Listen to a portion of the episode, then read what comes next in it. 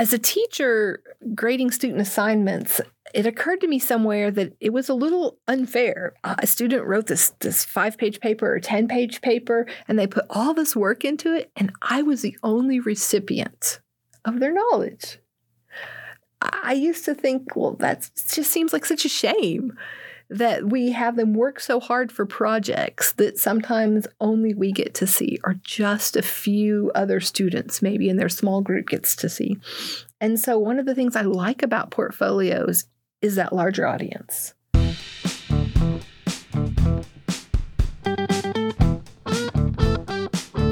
Welcome to the Pedagogy Toolkit. This episode, which will be part one of two, we're continuing the topic of high impact practices, focusing on the concept and implementation of e-portfolios. To help guide our conversation, Camie and Alex chat with Dr. Lynn Meade, a teaching assistant professor in the College of Arts and Sciences here at the University of Arkansas.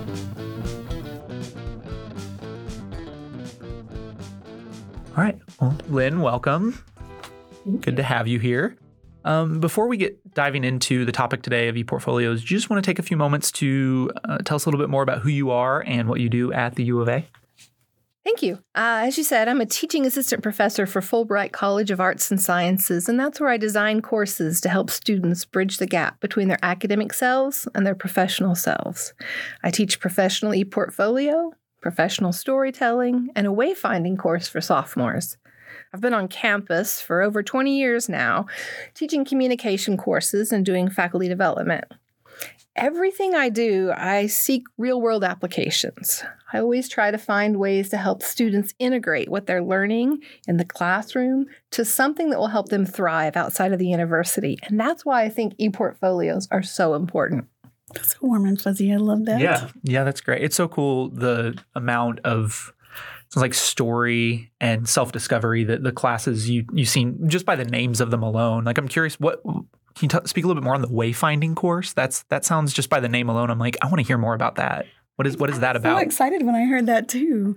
It's a it's a wayfinding class because we realize that the sophomore slump is real, and that students are often struggling with who am I? Do I really fit into the university? Uh, what am I supposed to do? My parents tell me to do this. My friends are doing this. I thought I wanted to major in this, but there's a class that's in my way, or I'm finding out I don't like it as much, or I like this much more. And so that class is really about developing their interpersonal skills. Uh, how can I communicate better? Uh, their intrapersonal skills. Who am I and what are my strengths? And how can I leverage them regardless of my major? And then it's also about connecting with the university and the community. So they learn about leadership, they learn about things on campus. In that particular class, they also do a scavenger hunt where they have to go to several places in the community because we know that students who are integrated into the community are more likely to be happy with college and successful yeah. in college that way. And then our final exam exam is a networking event, and then we have different uh, student success individuals they come in into a room and we cater it, and their goal is to spend 45 minutes in long term conversation with professionals. So it's not the elevator pitch, it's just can I have a conversation with others? Can I sustain conversation? And the act of doing that helps them in their other classes to make friends, to talk to teachers, and to then eventually talk to employers. But the ePortfolio class does versions of that as well. Ab- absolutely. Yeah. I, I, can see similarities and patterns in that. But I, I, love just hearing about that more. So, bonus on top of talking about ePortfolios, getting to hear about other awesome student success outcomes that are happening on campus is I think it was it was cool. I think at first maybe it was just the goal of the course to potentially just figure out what track are you going to go down major wise and career wise, but it's that's probably part of it. But it just sounds like your your ultimate goal in that type of course is setting students up for future success, regardless of the ultimate track they run down, understanding their their skills that are innate, regardless of what degree or path they're they're working yeah. in. I mean, and that's again, e-portfolios are going to help touch on exposing that and showing that to everyone when students have that tool in their tool belt. Yeah. Um, I totally would have loved the Wayfinder class because I was the student who, after two years, still had no idea what I was going to major in. Uh, and then I chose early childhood and special education because they were together back then. uh, in one degree. And then I got to my first education class and thought, oh no, I've made a terrible mistake.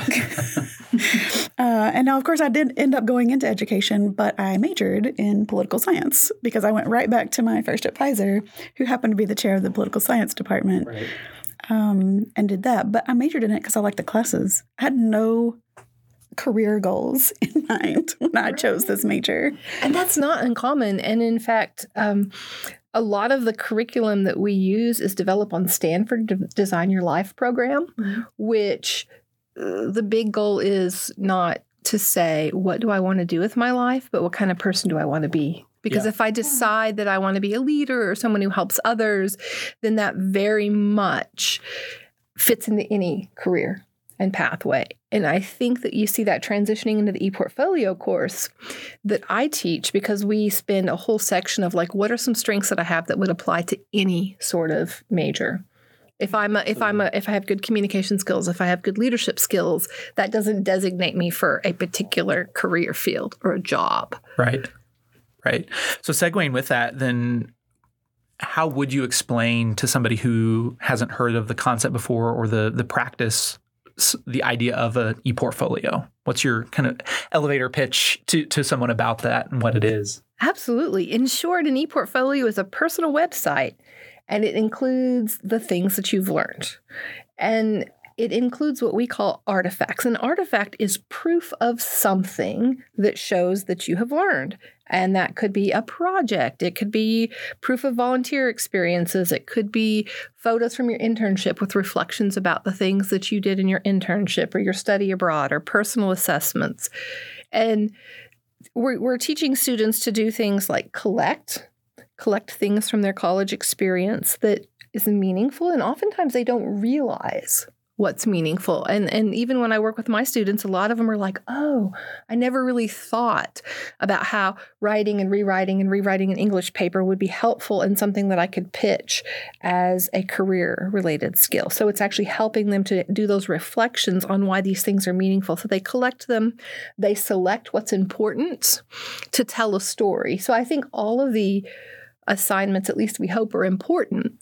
But if you're going to tell your particular story about somebody who's detail oriented or who can persevere or whatever it happens to be, picking the right artifact for the right thing is going to be important.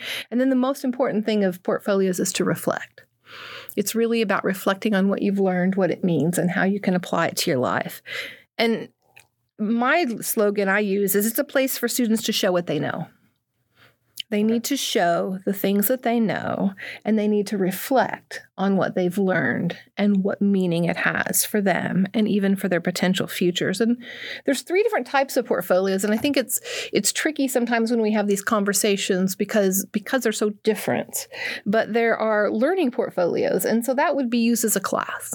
So in other words in this class maybe a teacher has an assignment where at the end of the semester, they're putting the things that they've learned and what they mean and how they tie together as an assessment for that particular course. Another type of e-portfolio is a program assessment. You see these in like educational tech programs. You see them in nursing, sometimes in engineering sort of programs. In other words, this is everything I've learned in this program that relates to the learning outcomes of that program. And then you're proving that you have that particular skill by showing those things. And then what I do is professional portfolios where they're putting things that they have experienced in college and artifacts from their college experience that could be related in some way to the career field. So it's all about the focus of what the goal of the portfolio portfolio is and who the audience is. Yeah. That's an awesome exposition to to welcome people into it. And I resonate so much with the definitions because I I came through the educational technology masters here at the U of A, and part of the culmination of that degree program is a program assessment e-portfolio. Now, what I think is cool about the use of e-portfolios is they they have some malleability to them. Maybe not so much the the learning portfolios alone, since those can tend to sometimes be encapsulated in a single course. But the program assessment one that I completed for my degree very easily segued into a professional portfolio when I started to enter into the job market. They work so well um, across several modalities. Were you about to say something, Camie? Right. Um, yeah, I think that's great. In fact, as soon as you said that, then I looked at Alex because that's um, I was thinking about him because I knew he had gone through that master's program. Um, I'm kind of wondering though. So these sound really great for students, but what should instructors know about ePortfolios, and how is it beneficial, maybe even to an instructor? First, I want to mention that at the University of Arkansas, we have general education learning outcomes. In other words, we have things that we want all students who graduate from the University of Arkansas to know, to learn, and so on. Goal number six is to gain the ability to synthesize, integrate, and apply knowledge developed throughout the undergraduate years. And so, one of the goals of the university is for us to find ways for the students to do that. And e portfolios is one really clear way to achieve that particular goal. I feel like the ePortfolio actually meets several GELOs, which is what we call the general education learning outcomes. G E L O. Yeah. For the record. My first encounter with ePortfolios actually came when I went to a Lilly conference on education. So it's a conference for teachers to learn more about teaching. And so at that conference, there was a presentation on ePortfolios, and I went. And they were showing teachers how to create portfolios to show the things that they were teaching and for their own personal assessment and for promotion and how to create them and different ways to do that. And I was fascinated enough with what I learned there that I went back home and I built one. Mostly to see how it worked. Yeah. I had to figure it out and see what it would do. And I was so impressed with the sorts of things that were happening with it. Um, and I think it's exciting, at least here at the University of Arkansas, for faculty who are going up for promotion, we have to show several evidences of teaching effectiveness. And that can be from student reviews, it can be from peer observations, but one of the things is teaching portfolios. And so I think it's beneficial for instructors for their own purposes to create one. The process was really profound in in thinking about like why do I teach what I do? What are the outcomes and how have I grown as a teacher? So first, I think instructors need to know how to do it for themselves. Uh, I, I, do want to break down the e portfolio into two parts the E uh-huh. and the portfolio. Right. but I want to start with the portfolio because it really is about the portfolio, not about the electronics. And with the portfolio, you think about creating a, a curation, if you will. You are a museum curator and you are not taking everything that you know. You are picking pieces of what you know, back to that collect, select, reflect. Um, you're taking pieces of what you know to tell a story about you. And I think one of the most important parts of that story is not that you have done an English paper done a statistical report, given a speech. It's what have you learned through the process and how have you grown as a person and how is that part of your larger story of that education means something. And I think whether you're writing about the process you learned to do your research project or the meaning behind a service learning experience or I've taken students abroad, it's not just about being in the culture, it's about what did I learn about myself and society and cultural norms reflection always, always should be at the center of a portfolio. And I think for instructors who are thinking about making them as assignments or programs looking at doing the, those larger pieces, that it's always about what is important that we have students think about and reflect on uh, to allow that deep learning to happen. One of the ways that we do this is to tell students to ask what, so what? Now what? What? What what was the assignment that I did? What was the project that I did? What was the volunteer experience I had? So what? What did it mean? Why did it matter? What did I learn? What skills did I develop? Now what?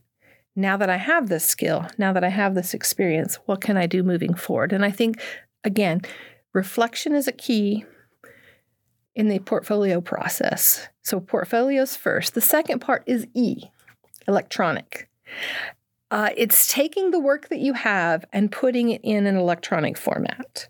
So, in the old days, you think of architects and artists having a bag or a notebook that contained all their work. Now we're just putting them out on the, the World Wide Web. We're putting them electronically. And I think for instructors, that can be one of the fears that they have is I don't know how to do the technology. Um, and for the most part, it's not ever about the technology. It's about the work. And if both the instructors and the students can keep that in mind, I think we go a lot further. We do have to help them navigate a little bit. And I think, if anything, just demystify some of the electronics. But again, it's about letting them show what they know.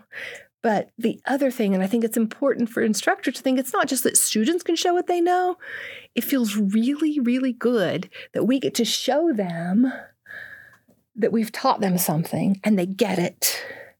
Right. And we get to see that they get it. That is the greatest feeling ever. Yeah, it can be a real tool to for that evaluation and assessment of the learning that's happened in your class. Absolutely. And it just also emphasizes things that we talk about here a lot the the need for intentionality from the instructor standpoint of backward design and being outcome and objective focused. You have to start at the end and if that portfolio is the accumulation of these objectives that you want students to reflect on and know you're going to have to have that clear from the start if you're going to implement this from the beginning. You don't want to start just say i'm going to use an e-portfolio at the beginning of class and at the end figure out how does the pieces all fall together. That's you're going to miss probably a lot of the the key components of reflection of development of the the so what throughout it all. So emphasizing backward design and emphasizing clear objectives and outcomes are going to be vital in that. And I know that we've talked about what's good for students and instructors here, but I do want to mention this seems to be a really great um, evidence piece for programs who are going through those program reviews for accreditation. yeah Um, because if it's, especially if it's tied to our program goals and outcomes, uh, then they've got ready pieces of evidence for those reviewers. Absolutely. Absolutely. And I think back to the fact of having an objective, whether the objective is the course objective, whether it is the program objective, helping us have a visual way to solidify that objective, both in our minds, I think helps us to drive towards that objective in a tighter and more intentional way. But it also gives outsiders an opportunity to look to see what we've done. And I think the outsiders, I think we talk about teachers as outsiders of the learning, if you will, or looking in at the assessment. We think about program review or department heads, but I think there's a another component that we often don't talk about. Mamas and daddies and uncles and grandmas, and I think it, it, we we laugh a little bit, but who's Yeah. supporting our Right. students right through their college experience? absolutely and who are they often wanting to to show off to Right. and get validation from and and you would be amazed at how many times my students will put part of their portfolio together and then they send it to their mom and they're like my mom loved what she was doing she sent it to all her friends and then the parents feel good about what their their kids are learning at school and I just think it really helps the entire system. And I think that's a larger part of the system. And then oftentimes what we find is these family members will forward that portfolio to hmm. their boss Yeah. or to other professionals because now I think it also helps the parents see their child as a professional, sometimes for the first time. It's a and it's a clearer indication of accomplishing the goals that they set out for in their collegiate experience and their families to see that versus just a GPA or a letter grade. It's that tangible focus on it. And I, I did want to ask again the, the, the mamas and the daddas and the, the aunts and uncles. The other kind of extension of that is how, for from the professional portfolio standpoint, what is the reception and the perception of those that you've understood from the the professional world for all these different disciplines that these students are going into? Like, is there a demand for, hey, we need your e-portfolio, send me your e-portfolio whenever you're applying, you know, versus the traditional resume? Where I'm sure it varies a lot, but what's what's that been like in your experience? like you said, it absolutely varies, right? Um, and and there's some advantages and disadvantages. So some companies will not allow you to submit anything that has a picture because of the potential bias. Okay. Mhm. And so a portfolio, by its very nature, has pictures of you or pictures of you at work. And so we talk about, at least in my class, we talk about when it's appropriate to send it and when it's not, and how you have to understand the employers that you're sending it to to decide whether it's going to be an advantage or a disadvantage. When I was doing some of the research, I thought it was interesting that that there was like this secondary thing that happened. So maybe a student would apply to a job, they would send their portfolio. The person wouldn't hire that student. Maybe there was somebody else, but they really liked the student and they liked their work. And the ability to take that link and send it on to other companies that they knew to say, hey, I, I had this person, they applied, they, you should take a look at them. And so oftentimes it would lead to that secondary employment or the secondary interview. And that was a little different than in the traditional interview and, and application setting. I also thought it was interesting in one of the studies I looked at, they were asking employers, did you look at the portfolio? What did you look at? And how did you look at it? And how much it influenced you? And several of the, the employers said things like, I really liked the fact that they were well indexed because I could look down and see what I needed to know that mattered most to me and what technical skills they were. And when they were well indexed and they were able to go and say, okay, I'll look at this part. I may not look at it all, but I will look at this part. And it allowed them to pick and choose what they learned about the candidate, which was fascinating to me. Yeah. Yeah. And I want to go back a little and touch base on something that you mentioned earlier um, about how students were sending these to their communities of support. Mhm. That's something that we actually talk about you know somewhat consistently on the podcast. Um, just that those communities of support are so important for engagement on the student's part with their academic and for their academic success. Um, that anything that we can do that they can use to you know kind of excite their communities of support is also ultimately supporting their success. Because those communities of support are where students succeed. And it's not just our course communities with our classmates and instructors. You do need your personal communities of support either because they tap into the different levels of engagement that we need with affective and behavioral and cognitive engagement on all those pieces. And so I love that students are able to send these to their families, to their community leaders back home, um, and not just network from them. They are, which builds an even larger community of support, um, but also that they're able to engage that way. Um, because when you can tie those things together, it just builds more support for their success. And that is really the goal of all of these things. Absolutely. Uh, in the course that I teach, because it's a professional portfolio, I have them build it and then they have to meet with me and we go over it with a fine tooth comb. And then they have to send it out to two professionals that they don't know really well. Right.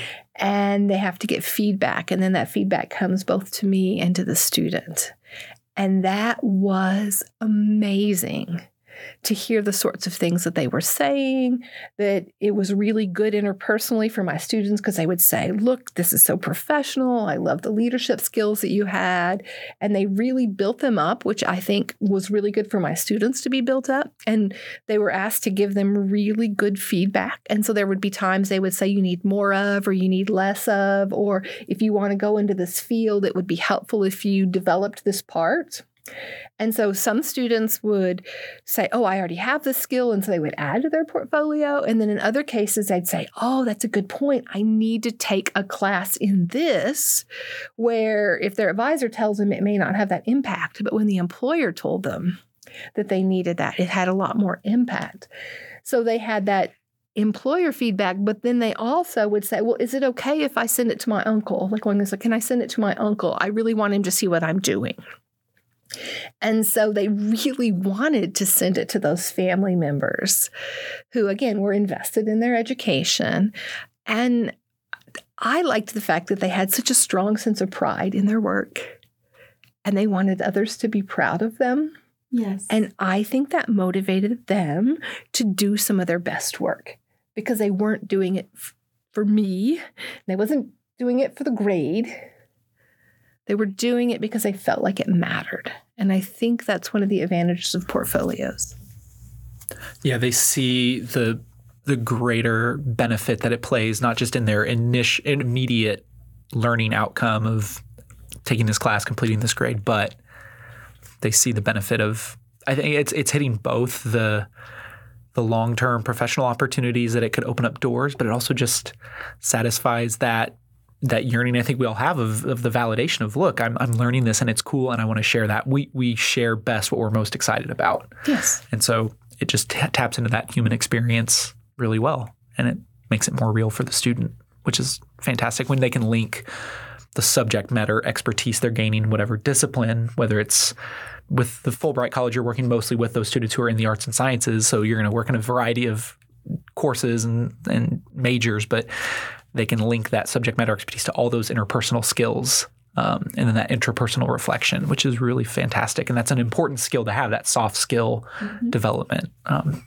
so, I, yeah, I advocate for them obviously a ton because they they hit so many different boxes.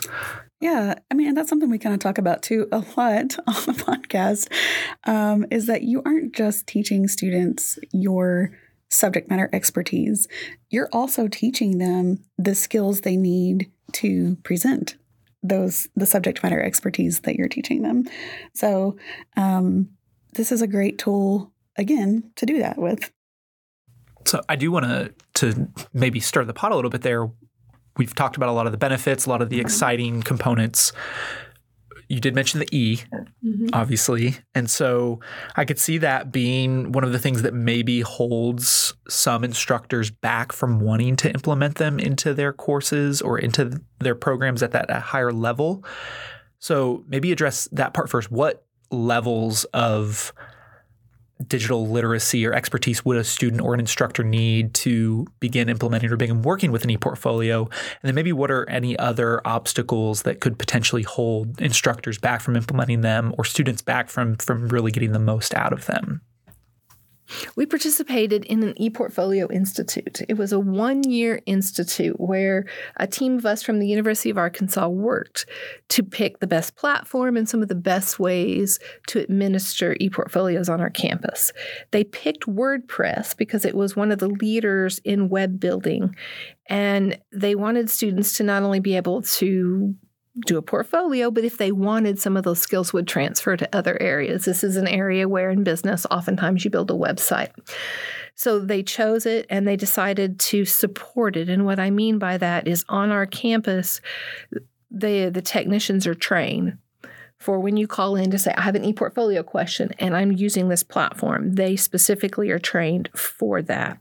The other thing that we did was we wanted it to be plug and play. And this is coming from video game language. I bought my kids a little video game system. You plug the cord in and it works instantly, one of those, those cheap little systems. Yeah. And so we wanted there to be an option for that for portfolios. So what we did was we took WordPress and we built templates. So basically, you know, you've got five pages and so any instructor can say open up this pre-built web page and it has an about me section and so students can fill that in. Talk about your assignment section and they can fill that in. So if you want the really basic thing, it exists. And the WordPress folks on campus are willing to work with an instructor to build their own template. Sure. And then that way a student all they do is they log onto the site, they build they add this template, there's boxes, they fill them in. There's a box that says put your picture here and you fill it in. Yeah. And so for my students, I have the plug and play version, the templates if you will. And then I every class we show how to use the templates and then I'm like, but if you want to be creative, here's how you do more. And so we have the combination of both. And so over the summer, the, the tech folks here on campus made videos, individual videos on here's how to change colors, here's how to do this, here's how to do different aspects. So that you've got the video support already available, you've got the platform already available. And uh, on campus, there's some units that already have, like the engineering team, they already have a platform that they use. So it can be done on any platform. And then if you don't want to use WordPress and you don't want to use your department's platform, there's a lot of free ones out there, Wix and Weebly and Google. That way, you just, if you pick one of those platforms, you have to be careful for who has ads and is there support if I get stuck. But yeah, it should never really be about the technology. Well. Yeah. Dr. Meade, I think you're leaving out a resource that we have here on campus, and that is your OER book that you wrote about ePortfolios, right? Absolutely. so, when we started researching the project, we realized that there was not a student facing portfolio book. And so we decided to write one. And when we did so, we got with the University of Arkansas Libraries and we created what is known as an OER textbook, Open Education Resource, which basically means it is a free online textbook for any student at the University of Arkansas or any student in the world for that matter. They can access it.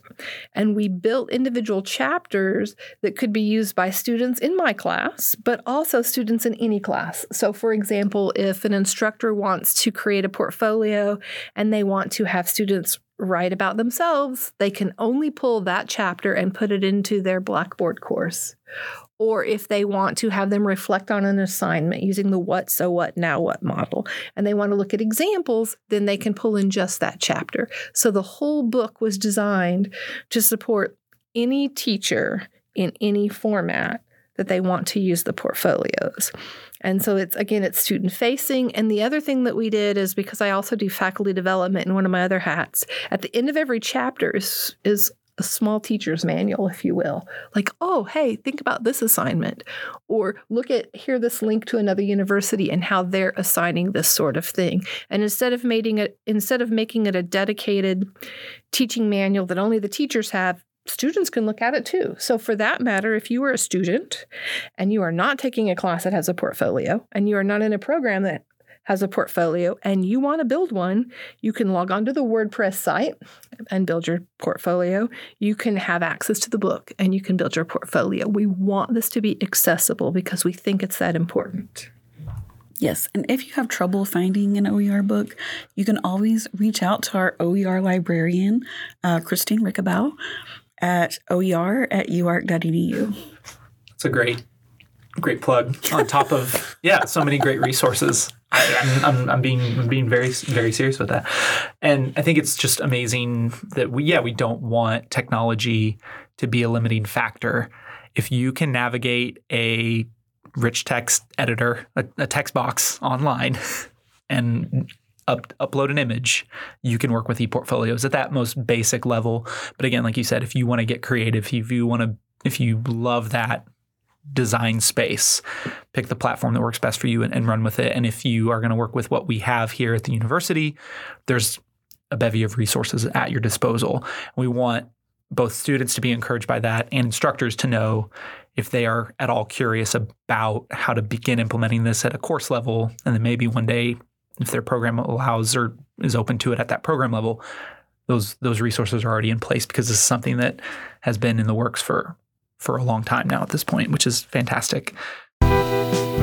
Thanks for joining us today on the pedagogy toolkit. Tune into our next episode which will be part two of our conversation with dr Meade. Be sure to check out our show notes for links we reference throughout this episode and don't forget to subscribe to the podcast to get notifications for all future episodes